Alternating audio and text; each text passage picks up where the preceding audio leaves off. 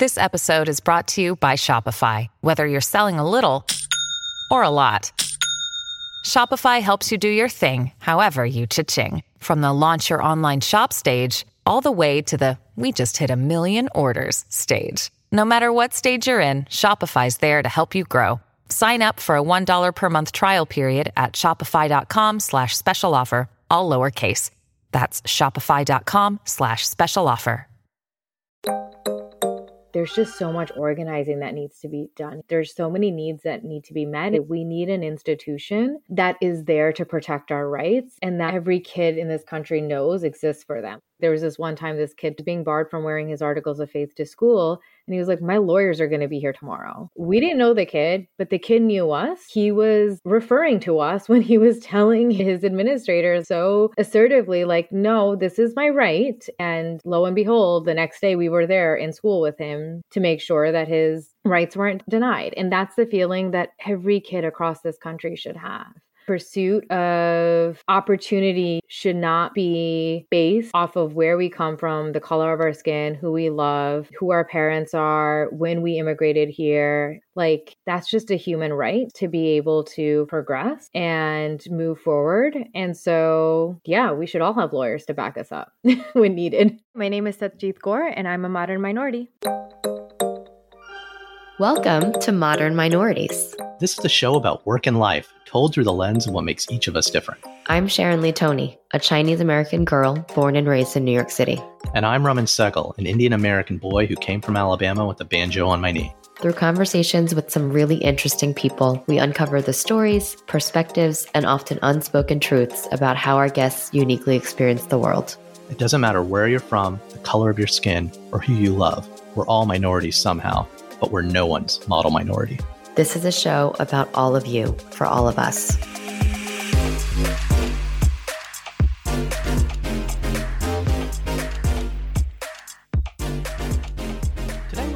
Satjeet Kaur, the former executive director of the Sikh Coalition, the largest Sikh civil rights organization in the United States. Satjeet's been involved with the Sikh Coalition for more than a decade on the team, where she served as a leading organizer and activist, because the coalition provides direct support to Sikh communities across the country, responding to crises such as hate crimes, to organizing advocacy campaigns for Sikhism, to accurately be included in education, and, and mobilizing Sikh civil engagement. Last year, Satjeet was named as one of the 15 faith leaders to watch by the Center for American Progress. And why I was really excited to talk to Satjeet is while we've talked to a lot of Asian folks and South Asian folks and Indian folks and Pakistani folks, we actually haven't talked to many people from the Sikh community. And what a lot of folks don't know is Sikhism is the fifth largest religion in the world. And more importantly, the work Satjeet's doing at the Sikh Coalition is, yes, about advancing Sikh awareness but it's also about advancing civil rights for all underrepresented communities. And it's just really powerful, interesting work. I don't know, Sharon, what'd you think?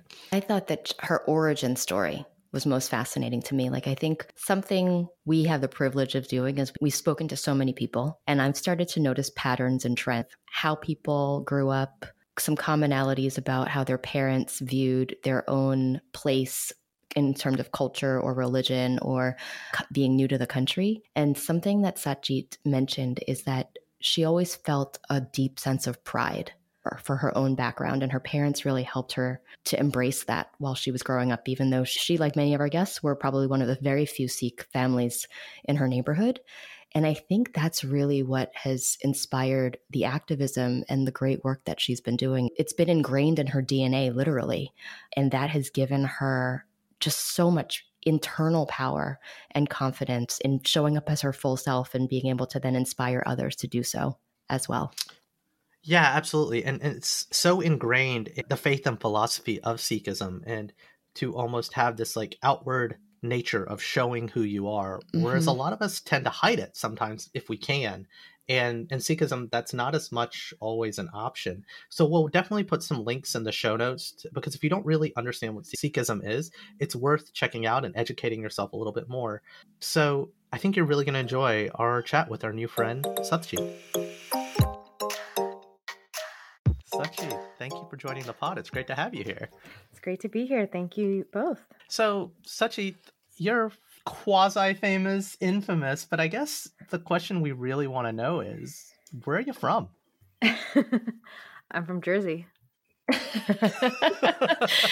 and then do you usually get asked, well, but where are you really from?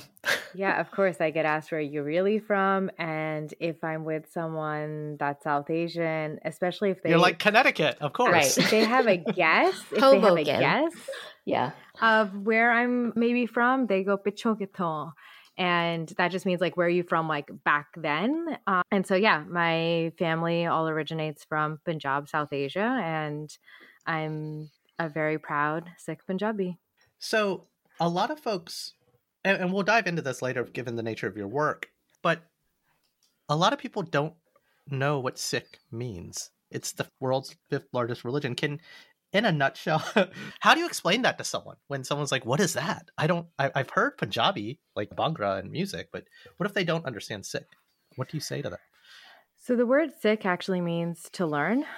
It refers to someone being a student. And like you said, Sikhism, or as we refer to the faith, Sikhi, is the world's fifth largest religion. And um, I think that's just an important fact, not because uh, populations are numbers games or races, but just from a recognizing how much more we really have to learn about other populations, other communities, uh, and do a deep dive because if you're rattling off major world religions, oftentimes six isn't on someone's list of world religions that they know of. And so, to answer your question, key is really about this belief in one God and one divine that is just so central that it ensures that you have to have this faith in equality. Because as a Sikh, I fundamentally believe that the divine is the same for everyone, regardless of how you believe in the divine or don't believe in the divine.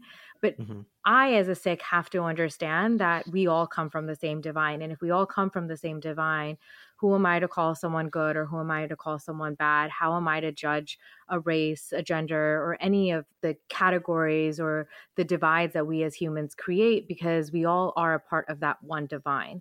And so in Sikhi, there's this real emphasis on this idea of quality and equity, on social justice, on standing up for others. Like I have a two and a half year old daughter and like I'm trying to teach her some of these core concepts. And some of the things I am teaching her is like we're taught not to fear anyone, but we're also taught to help everyone and and really making sure that that is central um, to our faith. And then oftentimes we are seen as being very different, not just because you know, of again, like the the ethnic or, or racial backgrounds of like a lot of Sikhs are from a South Asian background, but also because of the identity that we carry.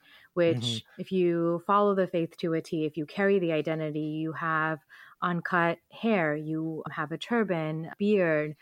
There are articles of faith that you carry and those are really supposed to be designed as our uniform. You know in the beginning you said you're famous um, slash infamous and that is actually why we carry the uniform yeah because we yeah. should be seen as different because we should be held accountable to our beliefs. We should be held accountable to our values. And so growing up my dad used to say this he was like and, and he this was also passed down to him he's like when you are noticeable you're either going to be famous or infamous. Wow. Um and it's your choice on what you want to be.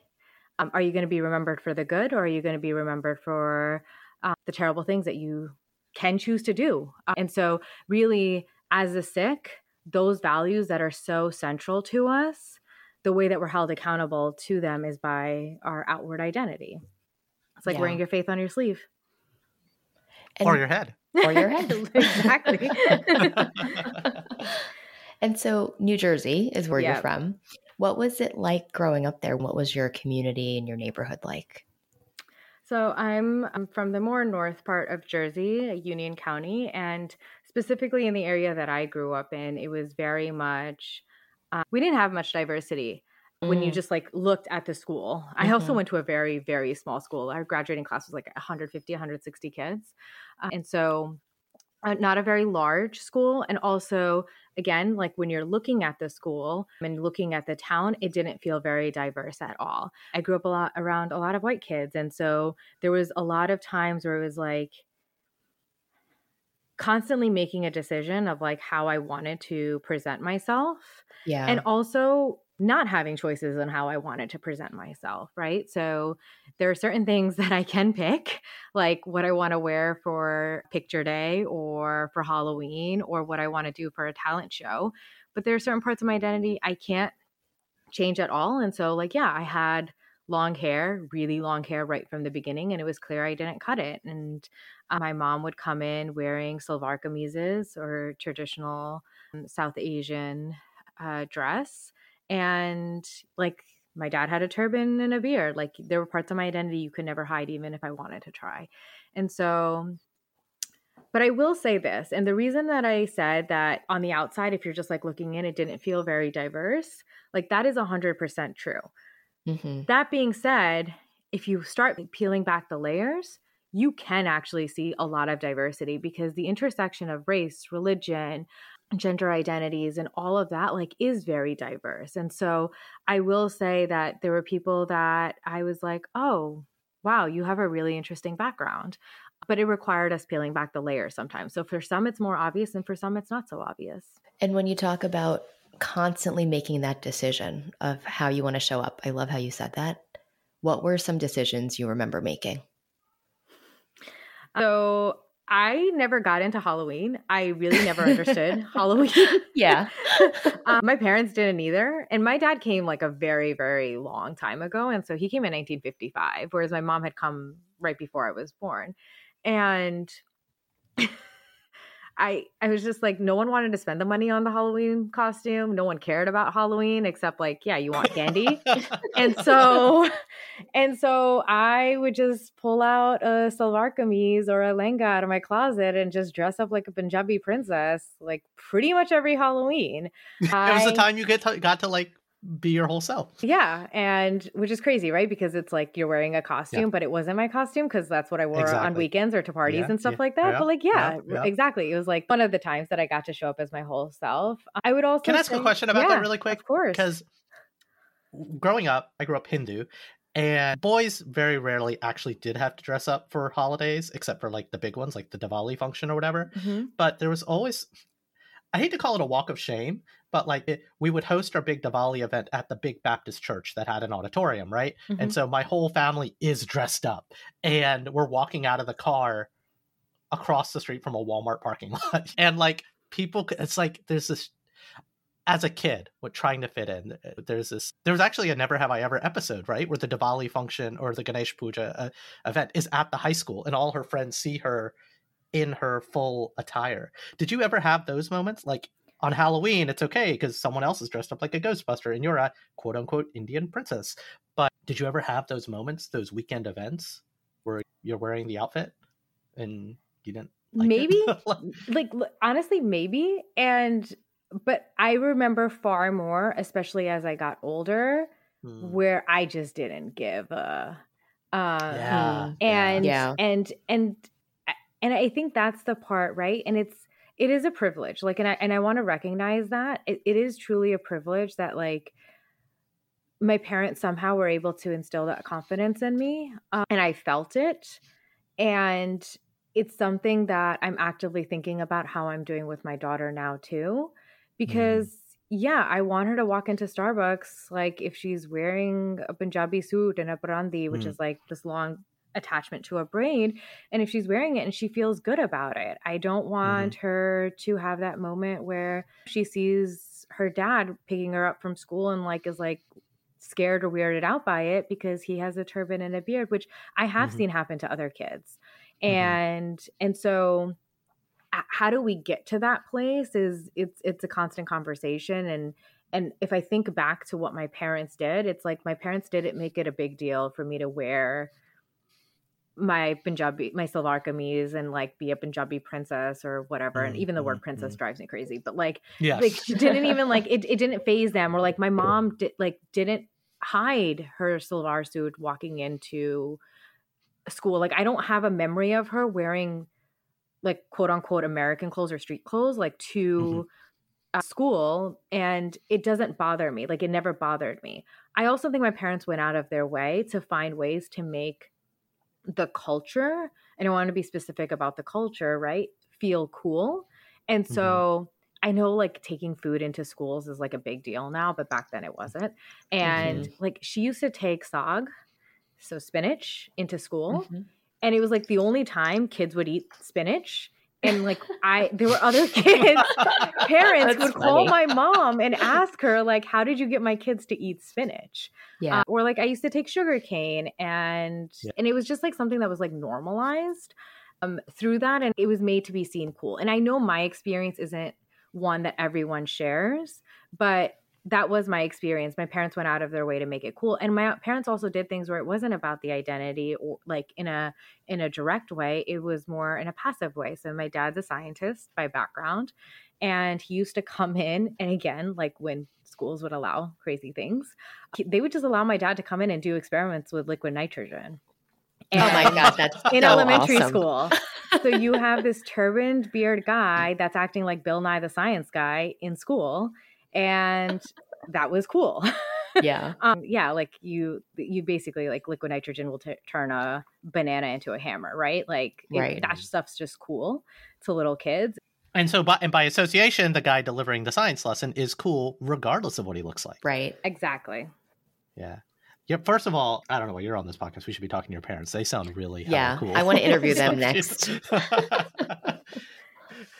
but but I know it's interesting because of the first thing you said about in Sikhi the identity of literally wearing your identity outwardly more mm-hmm. so like versus Hinduism you can kind of hide I hate to say you can hide a little you can't hide out of your skin right or your accent but because that's already happening that outward expression is so much part of the culture it, it almost gives you as a kid permission to be out there and be your full self and look anytime i complain or feel some insecurity of culture and my daughter or now my son as well I really have to think back to like our parents actually had it harder and they were doing more, like mm-hmm. in a less forgiving time, right? Mm-hmm. Like now it isn't unusual because I saw it on Netflix once to see a woman in a salwar kameez walk into a Starbucks that I don't know, that isn't my auntie. Like I think it's been normalized more and I have to remind myself that anytime I feel an insecurity. Like it was harder back then and it's it's getting more normal now. We're not there, but I think it's getting better or easier. Yeah, we're definitely not there. And again, like my experience is a little bit different than other people's mm, experiences. And mm-hmm. I think it also matters where you are in the country, uh, what your parents' immigration experience may be. Are you first generation, second generation, third? Like mm-hmm. all of these things yeah. make such a big difference. Uh, but I will say again, going back to where like mm, what it was like for me and what it was like for my dad, mm, particularly again, my dad came in 1955. And yeah, like he came over when he was just shy of turning 18 um, and so one of the things that was said to him right before he left, just going back from like uh, the identity piece, right, was like, I think it was his mamaji, so his mom's brother, that like put him in front of a mirror and was like, "You see yourself now? This is how you come back." And wow, wow, and yeah, and, and it was just this thing, right? Like of like. It was... Unpack that more. Why would she say that? Because I know why the Sardarjis or sorry Sikh men leave the homeland and what changes? What was she what worried about?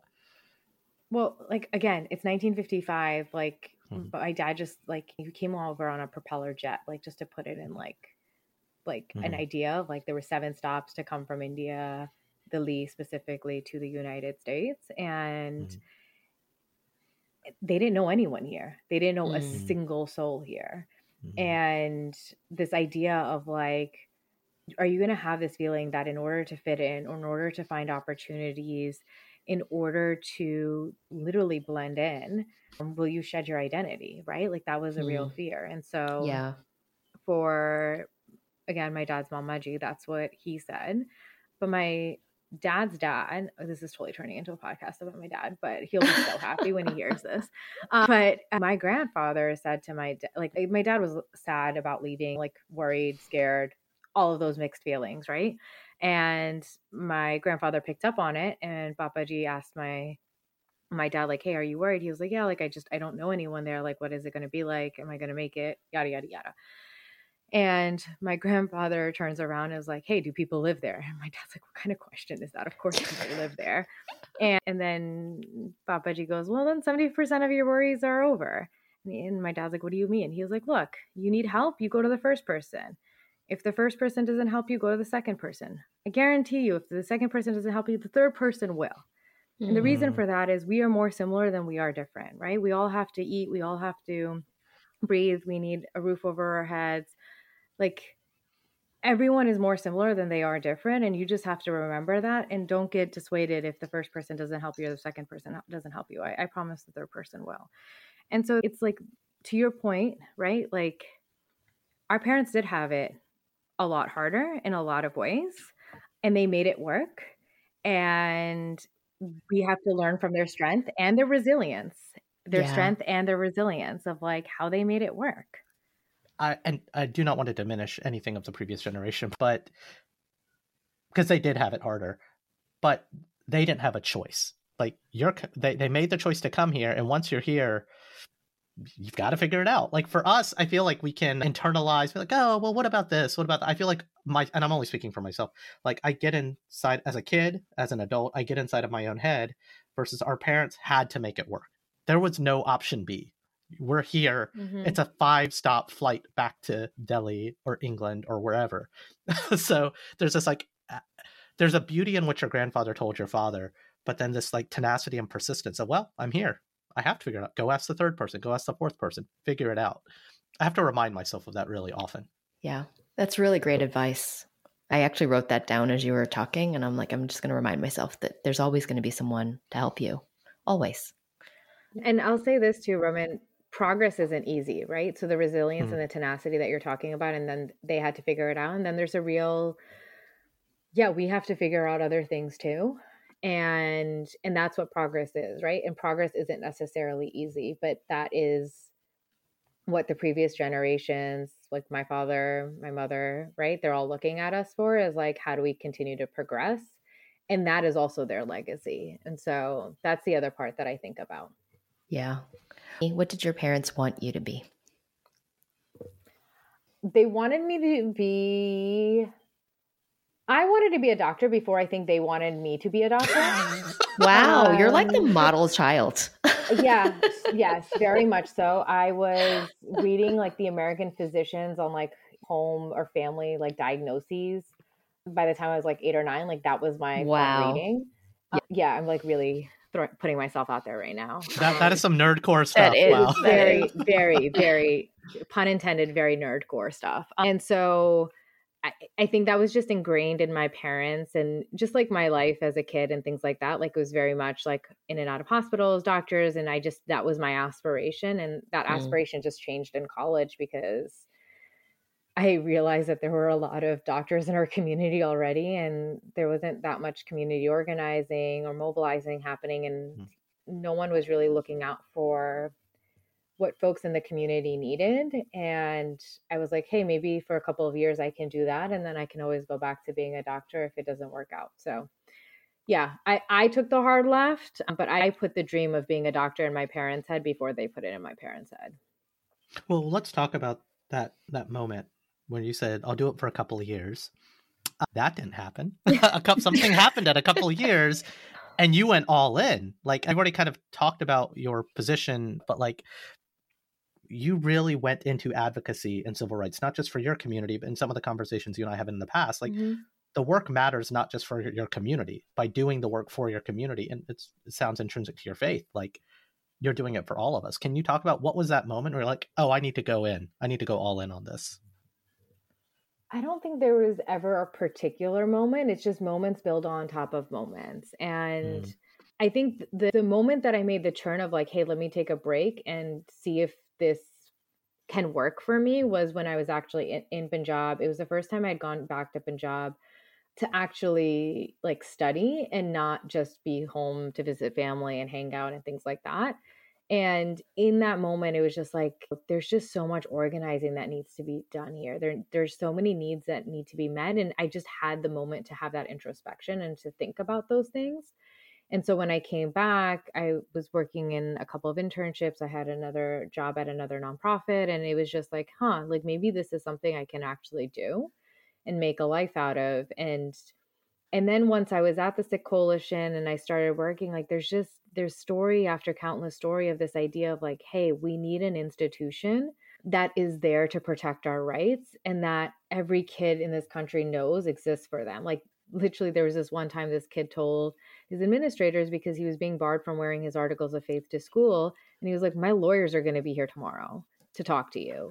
Wow. We didn't know the kid but the kid knew us and he was referring to us when he was telling his administrators like so assertively like no this is my right and i have lawyers to back me up. And lo and behold the next day we were there in school with him to make sure that his rights weren't denied. And that's the feeling that every kid across this country should have. Pursuit of opportunity here in the United States should not be based off of where we come from, the color of our skin, who we love, uh, who our parents are, when we immigrated here, pieces of paper. Like, that's just a human right to be able to progress and move forward. And so, yeah, we should all have lawyers to back us up when needed.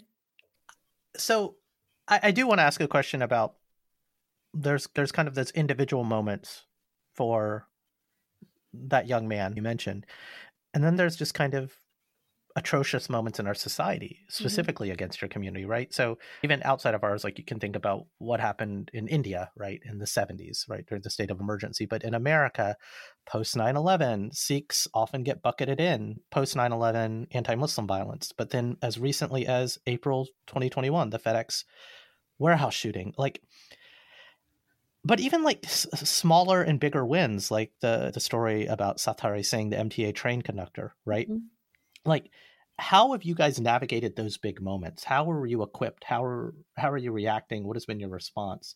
Because it has not been an easy journey for the Sikh American, right? It, it's been a harder journey than for other ethnic or religious groups in this country because of the outward appearance and the the confusion and the misperception of who you are, rightly or wrongly.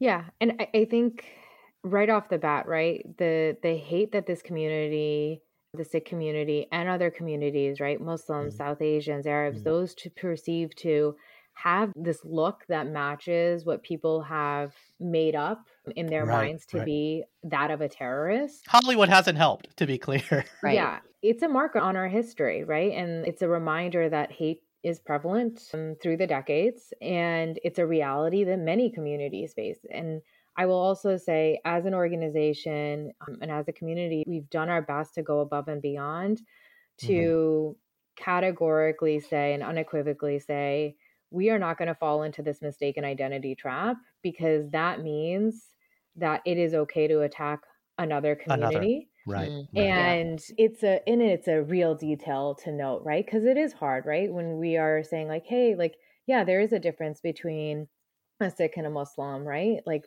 we're different communities, we believe in different things, all of that. But we will absolutely stand together and say, like, mm-hmm, mm-hmm. you can't scapegoat anybody. You can't attack yeah. anybody. Uh, so, yeah, I will say that it's just like making sure we stick by our values, um, even when times are super difficult. Now, your question about how we faced all these moments of crises and what's equipped us to face those moments of crises, I think one is we don't have a choice right? So when 9 11 happened, the communities got hit in multiple ways. Like I, I grew up around New York City. I had family that worked in the city. I had family that worked really close to the towers. And I was young, but like I clearly remember like everyone scrambling to call people and make sure everyone was okay and could get back safely.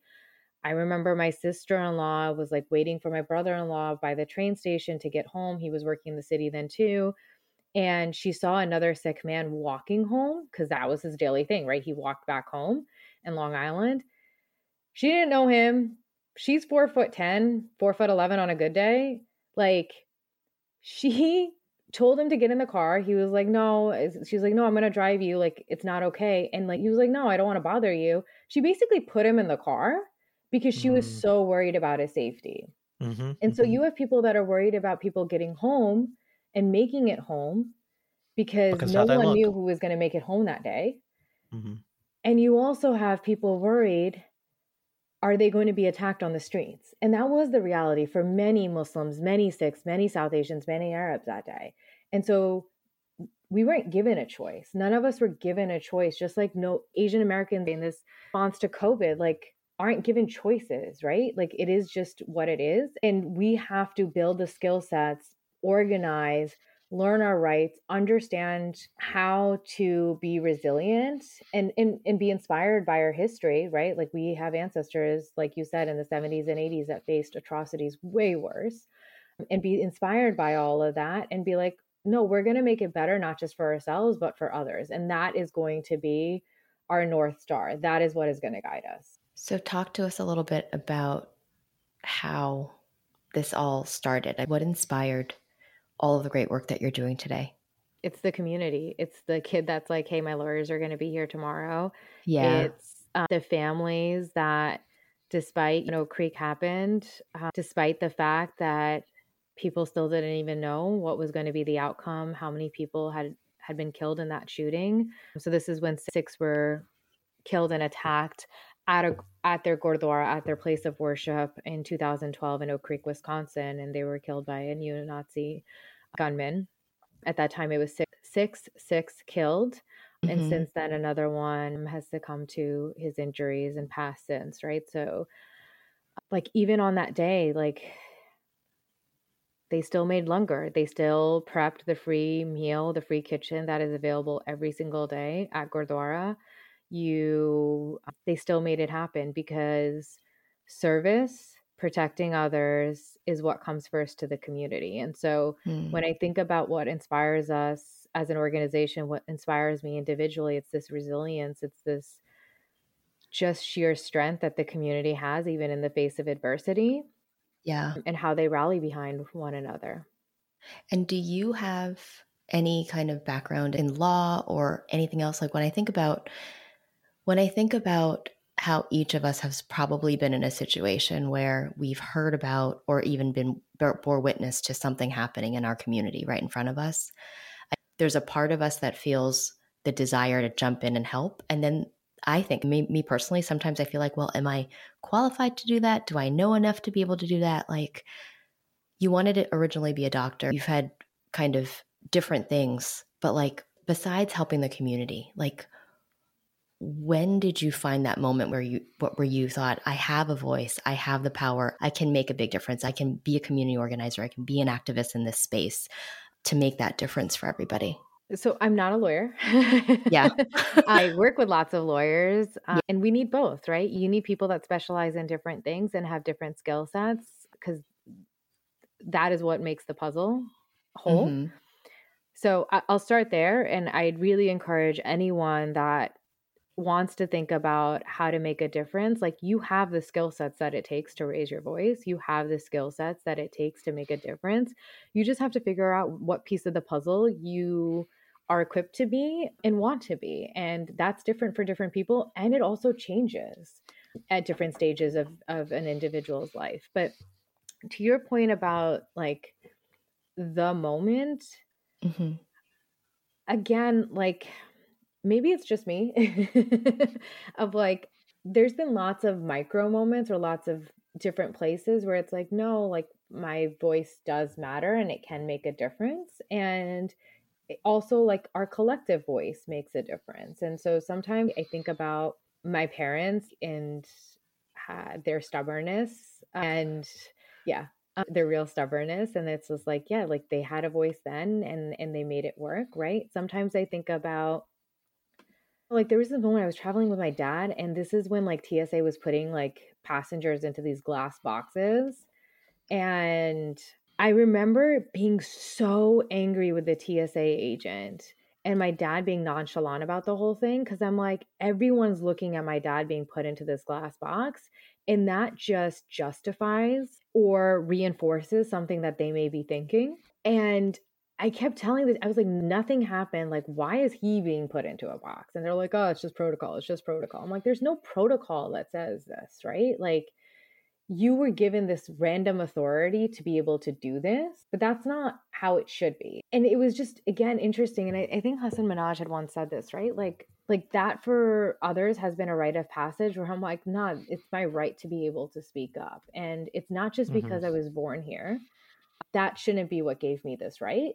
It's because I have seen something that I don't think is right, uh, is unjust. And so yeah, just really thinking about like those micro moments where, like, yeah, maybe you or uh, somebody else listening to this podcast has seen something and you raised your voice and you said something, and just the act of you saying something was part of the resistance. And that's Yeah. where you start. And also a reminder that, like, we put people into office, like, we elect them. That is also our voice. We can organize, we can sign petitions. And social media has made things that much easier in some ways, right? Of like being able to raise our voices. Like we all have a much larger platform than we've ever been able to obtain before. And so, like, what are you going to do with all of that? So you guys have had some pretty significant wins in the past few years. And one story we were reaching out that I saw on your YouTube channel, and it's, we'll put the link in the show notes, is the story of Satari Singh, which actually led to systemic change in our society. Mhm. Uh, can you talk about that for us? Yeah. So Satari Singh Khalsa uh, was an MTA operator. He actually was driving, I believe it was the 405 down So, to. sub, sub, subway train driver for yeah, New York City subway who- train driver. Thank you. uh, yeah, when you're from this area, right? Like everyone revolves around this area. Yeah, subway operator in New York City was driving the four or five trains downtown towards the World Trade Towers the day, like just his normal route on 9 11. And he, however, learned of what was happening and reversed the train out and actually got his entire subway to safety. No one was injured or harmed in any way. And he did all of this wearing his turban, his beard, like he did every single day. A couple months or a couple y- mm, a year or two later, the MTA was basically said, "Hey, you need to wear a hat." They said this to him, the MTA hat, and they said this to Muslim women wearing hijabs. Uh, They said no. Then they were like, all right, fine. You need to wear the MTA logo pinned to your turban and to your hijab. And, you know, this is like this thing of like, that is an article of faith. Yeah, Not, yeah. if you spend enough time in New York City with subway operators, not everyone's wearing a hat. Most people aren't wearing MTA hats. Like it was just this thing, like they had to do this because for some reason the turban and the hijabs had to be made felt more comfortable and like owned by the MTA in some way. Well, and it Um, feels like the MTA almost thought we're trying to help you, but they were doing it the wrong way. Yeah, and we can make assumptions about like where. Sorry, yeah, assumptions that's fair, that's fair, that's fair. But like truthfully, it's like, hey, this is not even like this thing that like other people are even doing. Like if you look Mhm, around, most people don't even mhm. wear their MTA hats, right? Mhm, And mhm, and mhm. There's nothing about this that needs to be commercialized uh, and justified in that way. And so we uh, took on that case and it took years and this is the thing right like the justice system in this country does take an insane amount of time and when you have money the idea is to wait out the underdog it is to wait out the folks that don't have money and don't have resources but as a community we said absolutely not are we not allowing this? And yeah we will play the waiting game if that's what you want. And we, like we too waited them out and we're resilient and persistent and stubborn however you want to put it. It took about seven or eight years and not only was that case settled favorably on behalf of the of the sikh and the muslim community but also it ended up leading to changes in new york city and now very recently in new york state where workplace religious accommodations are much easier to come by than they ever were before. Yeah, I think there was like a Senate bill, and I think it was like 2019, maybe 2020, that literally prohibits discrimination on religious attire and grooming practices, which is massive. Yep. And and New York City passed that back in 2011, I believe it was first. Wow. And it was all coming out of these cases. Yeah. What what's so interesting about that is it kind of sets precedent at the state level. My wife and I were literally talking about something completely different about like food disclosures and stuff, Mhm. and she was like, "Oh, that's because of California law," and it's complete apples and oranges difference. But it's like these these local city and state level victories set precedents, set example for what people can point to, what people can look at, either to copy, 100%. yeah, or in some case, like, okay, we'd better think about it because the ball is moving in this direction. So while it might seem isolated for this thing with the subway, with Sikhs and Muslims in attire, it has broad-ranging applications or mm-hmm. implications. So that's, that's why I'm just like so fascinated when I when you hear of these stories, you start to be like, okay, this is how movements are built. Yeah. A hundred percent. And if you think about it, right, who's making decisions on a daily basis for where you live in your local community or your family? It's your city councils, it is your school boards, it's your state school boards, right? Like, and if we look across the country right now, like the sweeping changes that are being made to our education system, it's real and it's going to have and those are places where not a lot of folks are involved, right? Because we're like, oh, it's a school board meeting. What's the big deal? Or it's a state school board meeting on curriculum. Like, what's the big deal? No, it it has huge ramifications on our communities, on our kids. It is going to determine what they learn and how their future is going to be shaped. And so we have to be in those rooms and we have to be lending our voice and leading those spaces to make sure that we are protecting again not just what happens in the here and now but the implications it has on our future yeah if we were to turn back the clock completely just completely going back to the past to northern new jersey and what advice would you give to yourself um listen to your mom and you probably would have been at harvard or stanford uh, I think you turned out okay. um, uh, I would say it is 100% okay to be authentic mm. because in the future, that's actually what's going to make you go the furthest. Being authentic to yourself, to your values, feeling good about the skin that you are in. It takes work. It's not necessarily easy, but that's actually why you will be celebrated in the future. I love that advice. That's great. So, Satjeet, I know we've only got a few more minutes to go. So, I don't know, Sharon, what do you think? You think she's ready for speed round? Satjeet, I think you are ready for speed round. I highly doubt that. I have not had enough coffee today. That's the actual work. right answer. Everyone comes into this with like this false confidence. I'm like, no one's ready for speed. No, no one's ever ready. no. Satjeet, what is something about you that surprises people? I don't think it surprises people that know me, but I would like to say I'm a really good dancer when it comes to Punjabi, like Bhangra Gidda. Oh, that's fun. So it'll surprise yeah. you. It's just not going to surprise anyone that knows me. Right, right. that's great. What is a book, a movie, or a television show that has characters that you can relate to?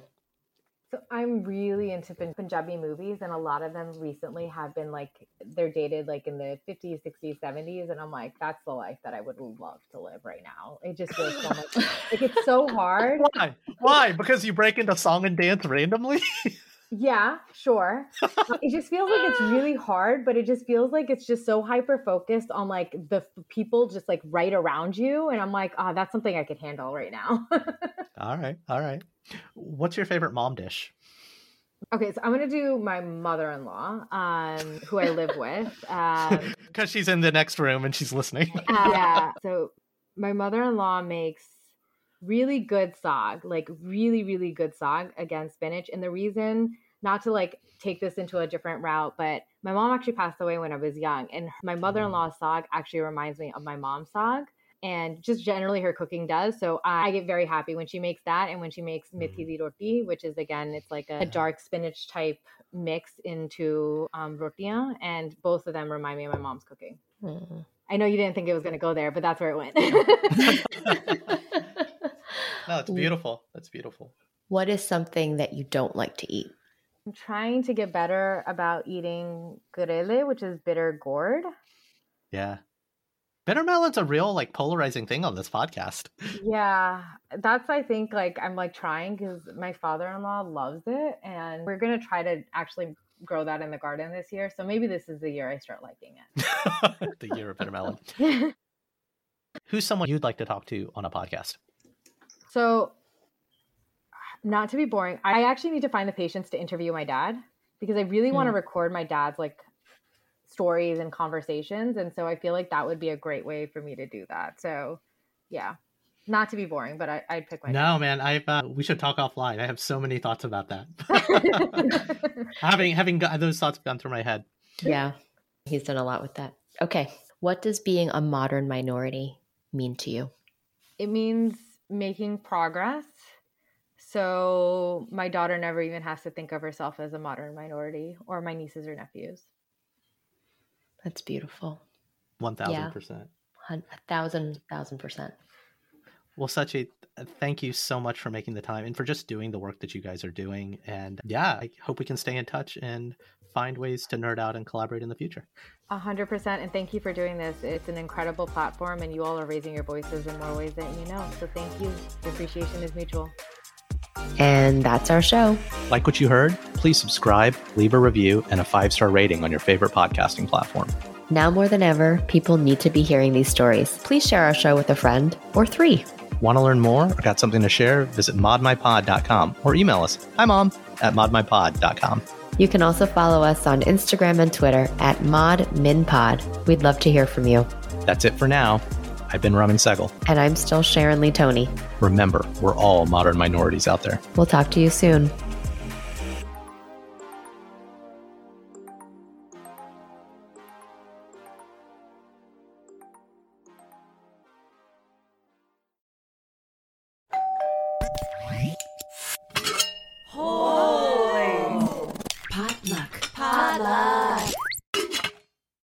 Everyone is talking about magnesium. It's all you hear about. But why?